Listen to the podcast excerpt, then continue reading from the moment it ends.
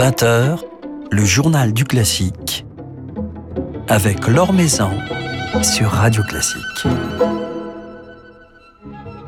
Bonsoir à tous, je suis ravie de vous retrouver après avoir confié les rênes du journal du classique à Jean-Michel Dehaize, que je remercie chaleureusement.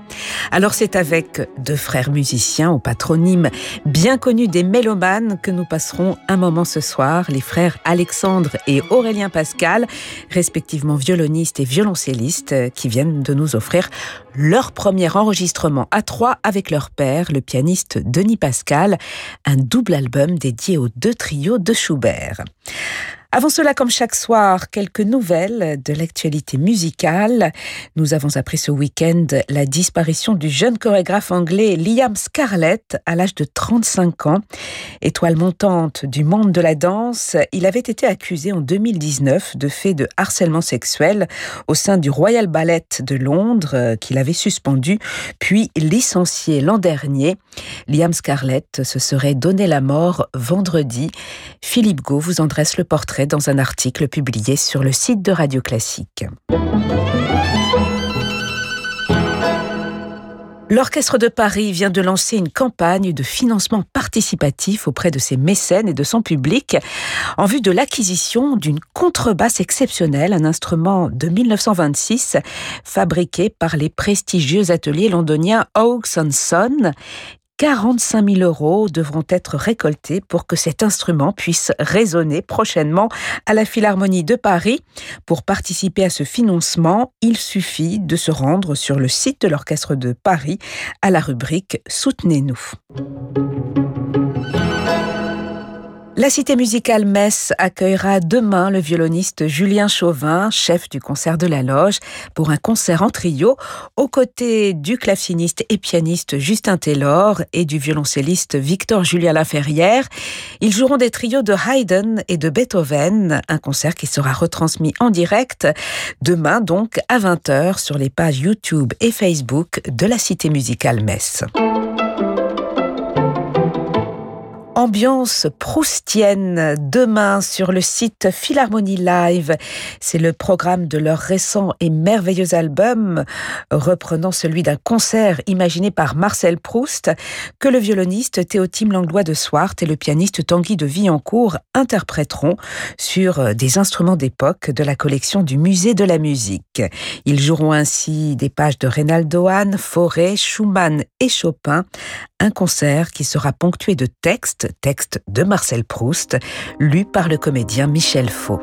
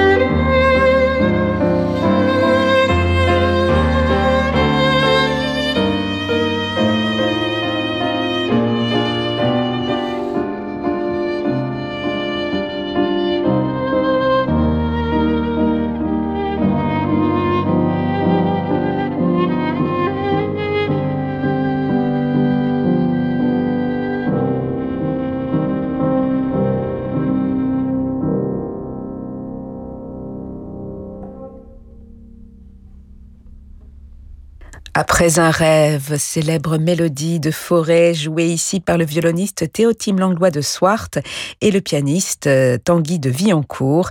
Un extrait de cet album, Proust, le concert retrouvé, dont ils donneront le programme en concert justement demain soir. Un concert à vivre sur le site Philharmonie Live. Laure Maison sur Radio Classique.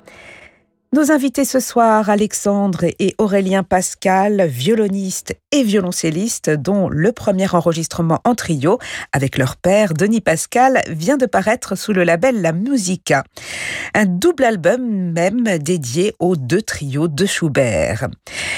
Un trio, le trio Pascal, qui s'est peu à peu constitué au sein de la cellule familiale de façon naturelle, de façon spontanée, comme nous le racontent ce soir les deux frères.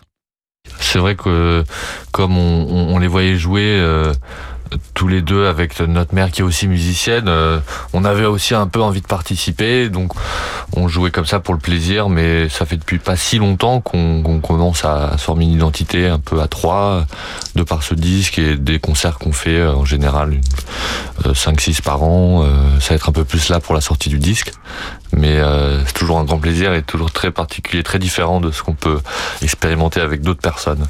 Alexandre. Alors oui, avec notre père, c'est vrai, et notre mère également, on a commencé à jouer au final assez tôt, parce qu'assez vite ils nous ont accompagnés au piano, ils nous ont donné des leçons quand on était plus jeunes, et c'est grâce à ça qu'on a pu à la fois développer une identité, parce qu'ils nous ont enseigné un petit peu les choses, et puis aussi parce que au fur et à mesure, moi j'ai également joué avec ma mère aussi au violoncelle en trio, et donc ça fait partie des choses qui sont assez limpides depuis très jeune, et c'est vrai, comme l'a dit Aurélien, que de manière un peu plus régulière on fait ça depuis 6-7 ans déjà, et d'ailleurs c'est drôle parce qu'on a commencé à jouer ensemble par les trios de Schubert. Eh bien, ça tombe bien, parce que vous venez de les enregistrer. Alors, votre père, Denis Pascal, est un merveilleux musicien et un merveilleux pédagogue, l'un des professeurs les plus recherchés, qui a formé tant de grands musiciens. Quand il est avec vous, quand il joue avec vous, est-ce qu'il est pédagogue avec vous, ou est-ce qu'il a plus de mal à garder cette posture? Est-ce qu'il est différent? Je te laisse répondre, Aurélien. Non, je pense qu'il est pas... non, il cherche pas à être pédagogue, il cherche pas à nous... Il se met vraiment sur un pied d'égalité avec nous, et chacune de nos idées ont la même importance, et sinon ce serait pas vraiment la musique de chambre, oui, ça ressemblerait plutôt à une masterclass. Non, là on est vraiment... pas forcément évident de faire cette bascule, d'autant qu'il est votre père. C'est vrai que des fois ça peut être un peu compliqué, mais disons que ça va très vite, on a besoin de rien dire. Enfin, beaucoup moins que d'habitude, tout se fait assez vite. Voilà, c'est la famille, ça reste très naturel aussi, mais en même temps, c'est vrai que souvent on nous dit après les concerts, ça doit être formidable de jouer avec la famille, quelle chance. Voilà, c'est une chance, mais aussi ça implique aussi de une remise en question, et aussi d'avoir pas mal de sang-froid des fois. Oui.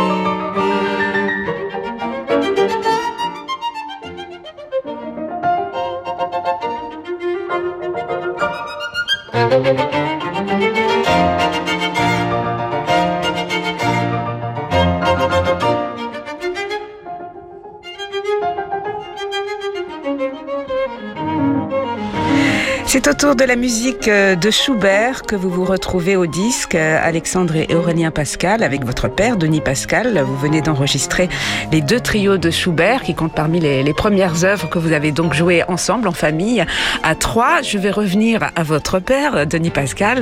Votre père est l'un des grands spécialistes, un des grands interprètes de la musique de Schubert. Alors, on évoquait ces liens naturels que vous avez essayé de développer en tant qu'interprète, et non pas pédagogue et élève avec votre père, mais en même temps, il vous a donné, j'imagine, des clés pour comprendre la musique de Schubert. Il vous a guidé dans cet univers schubertien qui est si particulier.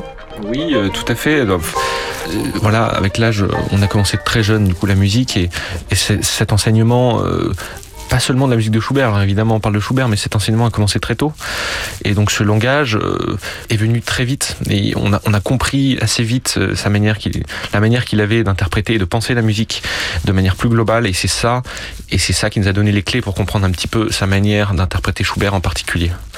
Et ces trios de Schubert, ces deux trios qui comptent parmi les sommets du répertoire pour votre formation, vous avez l'impression d'avoir un rapport naturel avec ces deux œuvres. Sont des œuvres imposantes, des œuvres longues, des œuvres maintes fois jouées, visitées, revisitées. C'est vrai. Ils ne sont pas intimidants pour vous ? Bah alors ça c'est intimidant, je pense, la première fois qu'on les a joués, mais ça remonte quand même à longtemps, et je crois que c'est les trios, en tout cas pour moi, que j'ai le plus joué. Ça fait partie des œuvres que j'aime le plus jouer pour du public, et à chaque fois je découvre des choses dans ces trios. À chaque fois il y a une autre découverte. Enfin, c'est vraiment une source inépuisable de profondeur, de beauté. C'est voilà, je dirais que pour moi Schubert reste quand même un de mes compositeurs favoris de musique de chambre. Et pour vous, Alexandre ? Alors, c'est drôle parce que les trios de Schubert sont des œuvres magistrales, extrêmement longues. Et moi, je me souviens, jeune, c'était la première œuvre que j'ai écoutée en concert qui m'a fait oublier le temps, en fait, tout simplement. Ça veut dire que c'est des œuvres de 40-50 minutes. Et je me souviens, la première fois que j'ai écouté ça, j'ai l'impression que le concert était passé en 10 minutes. Je suis sorti, j'étais complètement sous le charme. Et effectivement, la première fois qu'on les joue, on se dit, est-ce que je vais être capable ? Est-ce que je vais y arriver ? Et puis, à force de travail, à force de répétition et à force, voilà, d'écoute de cette musique, on finit par un peu, j'espère, se l'approprier comme on a essayé de faire, en tout cas, pour ce CD. Et comment arriver à donner... toute cette fraîcheur à cette musique, votre inventivité, alors qu'elle a été maintes fois jouée, enregistrée, que vous avez de multiples références dans votre esprit. Est-ce que vous faites abstraction de ce que vous avez entendu, même si en même temps ces interprétations vous ont nourri en tant que musicien ? Comment faire lorsqu'on se retrouve face à une œuvre que l'on a si souvent entendue jouée par d'autres ? Est-ce qu'on se pose la question ou pas du tout, peut-être, hein ? On se pose la question, on se pose plein de questions, à vrai dire, mais sur le moment de jouer, on oublie tout. Enfin, en tout cas, pour ma part, il y a une phase de réflexion qui est importante, mais c'est comme dans toutes les œuvres, il faut quand même la penser, mais une fois qu'on est sur scène, une fois qu'on est dedans, il faut vraiment tout oublier et faire quand même ce long... faut que ce soit sincère, quoi. Ce genre de musique, si c'est pas sincère, ça ne marche pas du tout. Je cherche pas à faire une version qui est différente forcément de tout ce qu'il y a eu avant, je cherche à faire une version authentique à ce qui nous convient, à ce qui nous ressemble.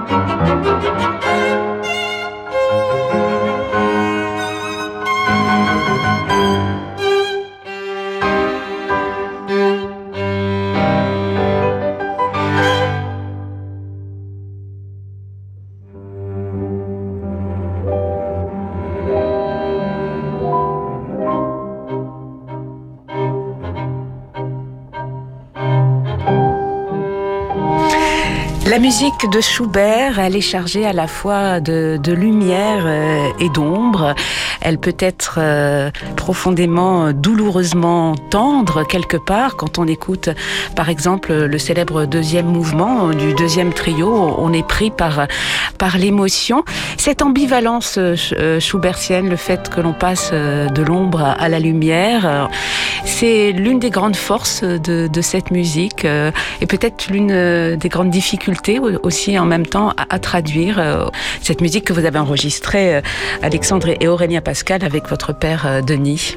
Tout à fait, c'est vrai que le côté un peu... comment dire, bipolaire, je ne sais pas vraiment comment l'exprimer, un peu comme Schumann finalement, avec ses deux vraiment caractères très distincts. Oui, on ressent ça dans les compositeurs qui étaient un peu tourmentés, on sent qu'il a une vie quand même assez difficile, rongé par la maladie, très jeune. Et en fait, on ressent quand même une humanité très profonde dans tous les thèmes, Je trouve que c'est un des meilleurs mélodistes qui fut, et il y a vraiment un côté... très optimiste, et puis un côté vraiment très sombre, et voilà, ça, en fait on se sent vraiment à l'intérieur de l'intimité de Schubert. Enfin, je trouve ça un des compositeurs qui nous laisse plus entrevoir en fait ce qu'il ressentait oui, au plus profond de son âme. Je pense. Alors, Alexandre et Aurélien Pascal, vous êtes ici en compagnie de votre père, Denis, avec qui vous formez le trio Pascal. C'est un trio amené à vivre, à avoir une longue existence, même si j'imagine, et on va l'évoquer, vous avez chacun vos propres parcours. Mais ce trio, c'est un ensemble constitué avec le début d'une grande aventure. Une aventure qui a déjà commencé finalement. Oui, c'est ça. Moi, j'aime pas voir ce disque comme un début. C'est une continuité. Ça veut dire que ça existait avant. Ce disque est, du coup, est la façade. C'est vrai, notre façade. C'est aussi un disque témoin au sens presque athlétique du terme, quelque chose qu'on se passe entre générations. Et c'est ça qui est très beau dans ce CD. Mais il y en aura certainement d'autres, peut-être. Mais avant tout, on continue nos vies, chacun de nos côtés, et puis on se retrouve. Voilà, c'est des points de réunion en fait. Voilà, donc c'est un point d'ancrage en famille, et à côté des parcours respectifs, des carrières qui se développent depuis quelques années déjà, que l'on a pu apprécier notamment à travers d'autres enregistrements. Je pense à Aurélien, votre bel album qui est paru l'année dernière. Votre carrière a débuté il y a quelques années. Elle a été stoppée comme celle de tous les musiciens par cette pandémie. Comment arrivez-vous à gérer en tant que jeune musicien cet arrêt, ce ralentissement, cette fragilisation de votre vie de musicien en ce moment? On y arrive, et puis des fois on n'y arrive pas. C'est vrai qu'il faut quand même garder une motivation très forte. Je pense que comme tout le monde, on a beaucoup regardé de vidéos de chats depuis un an. Mais c'est vrai que le plus important, c'est de maintenir cette discipline qui est un peu plus facile d'avoir quand on a des concerts un peu toutes les semaines. Mais là, si le prochain concert est dans un mois, 2 mois, et il faut quand même maintenir ce niveau-là qui n'est jamais acquis finalement. Tout le travail qu'on a fait, ça s'entretient tous les jours. Et je pense que c'est ça un peu le plus dur pour les artistes, pour les musiciens, pour les sportifs aussi, c'est de maintenir une hygiène de travail et de vie, et une motivation, quoi. C'est ça. C'est vrai que moi, cette période m'a permis aussi de me consacrer à d'autres choses, d'un point de vue artistique, c'est-à-dire pas seulement sur la pratique du violon, mais aussi sur l'apprentissage, par exemple, de connaissances que je n'avais pas, sur l'histoire de la musique, en profiter pour apprendre des choses qu'on n'avait pas le temps avant de faire. Voilà, s'intéresser à d'autres choses comme, par exemple, voilà, l'enseignement. J'ai profité beaucoup pour aller m'imprégner un petit peu quand on pouvait, hors du confinement, des paysages, de la montagne. Profiter aussi de se ressourcer, même si c'est pas facile et qu'on est toujours dans l'angoisse un petit peu de savoir quand est-ce que ça va reprendre. Pour des jeunes musiciens, c'est pas facile, et on y arrive. En France, on est quand même bien protégé par rapport aux autres pays. C'est-à-dire que nous sommes... C'est pas le cas de tout le monde, mais nous sommes quand même un peu plus à l'abri que dans d'autres pays, même financièrement, j'entends. Voilà. Et alors, quels sont vos projets à venir, Alexandre et Aurélien Pascal, en dehors du trio, puisque le trio, c'est l'un de vos points d'ancrage, mais vous avez donc chacun vos parcours et des partenaires différents. Aurélien, on vient de vous croiser il y a quelques jours à peine au Festival de Pâques d'Aix-en-Provence, aux côtés de Renaud Capuçon et d'une pléiade de merveilleux jeunes musiciens français. Et ensuite, les perspectives. Après, il y a évidemment des concerts qui encore s'annulent au jour d'aujourd'hui pour le mois d'avril, même mai. Mais sinon, j'ai bon espoir que je travaille en ce moment la symphonie concertante de Prokofiev pour une grosse tournée en Allemagne en juin. Et voilà, sinon c'est de la musique de chambre avec Rémi Génier, avec aussi des artistes un peu étrangers, Pavel Kolesnikov. Pour revenir à notre trio, normalement il y a un concert à Gavot le 11 mai. Mais il sera décalé en juin. Donc ce sera le concert de sortie du disque. Normalement, on espère que ça se passera. Et nous deux, maintenant aussi, on peut parler un peu de nous aussi également sur notre paire. On jouera ensemble avec Aurélien avec Lisberto, qui a une carte blanche au festival Bagatelle le 30 mai. Me concernant, moi, je profite de cette période pour monter des programmes de CD. Genre, c'est un peu tôt encore pour dire exactement ce qui se passera, mais c'est des projets en cours. Ensuite, moi, je serai du 21 au 23 mai au festival de l'Après, compagnie de Hortense Cartier-Bresson au piano. Voilà, je serai au festival Bagatelle avec Aurélien, Lisberto et Théo Fouchonneret, puis aussi on sera au festival Ton voisin de notre père à Albi. Ouais. Voilà, où on interprétera chacun pas mal d'œuvres. On suivra vos parcours respectifs, Alexandre et Aurélien Pascal, et on se régale avec la publication de cet album, les deux trios de Franz Schubert que vous avez donc enregistrés avec votre père, Denis Pascal, et cela vient de paraître il y a quelques semaines, sous le label La Musica. Rendez-vous donc, ce sera ces deux trios de Schubert en juin. Alors non, il y aura également le trio de Ravel, qu'on a déjà joué cet été, mais surtout qu'Aurélien a déjà enregistré. À l'époque, il a enregistré ça avec mon père et Svetlin Roussev et mon père. Voilà, c'était un des premiers CD. Et donc, du coup, comme ce concert était censé se tenir en janvier, à la base, c'était aussi l'occasion de fêter l'anniversaire de la création de ce trio de Ravel à la salle Gaveau. Bon, ce sera plus l'anniversaire, mais ce sera toujours à la salle Gaveau. Ce sera toujours un bonheur d'écouter Ravel, même en dehors de l'anniversaire. Exactement, mais nous jouerons le deuxième trio. Voilà. Et aussi le trio Archiduc. Et l'Archiduc de Beethoven. Voilà, donc Ravel, Beethoven et Schubert. Exactement. Merci beaucoup Alexandre et Aurélien Pascal d'être passés nous voir.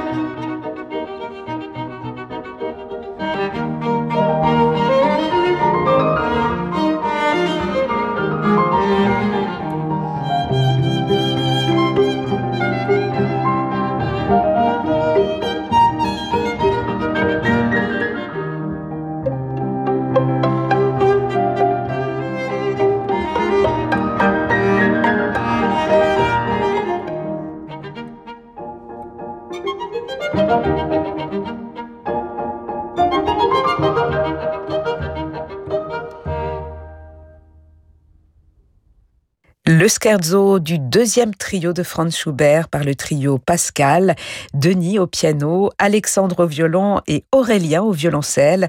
Un nouvel extrait de ce double album sorti sous le label La Musica. Voilà, c'est la fin de ce journal du classique. Merci à Robin Rieu Vernet pour sa réalisation. Demain, il sera encore question de trio, mais de trio à cordes cette fois-ci. Nous serons en compagnie de Chiuchi Okada et Manuel Viogjude, membres du jeune trio Arnold. Très belle soirée à tous. Je vous laisse maintenant, comme tous les soirs, en compagnie de Francis Drezel.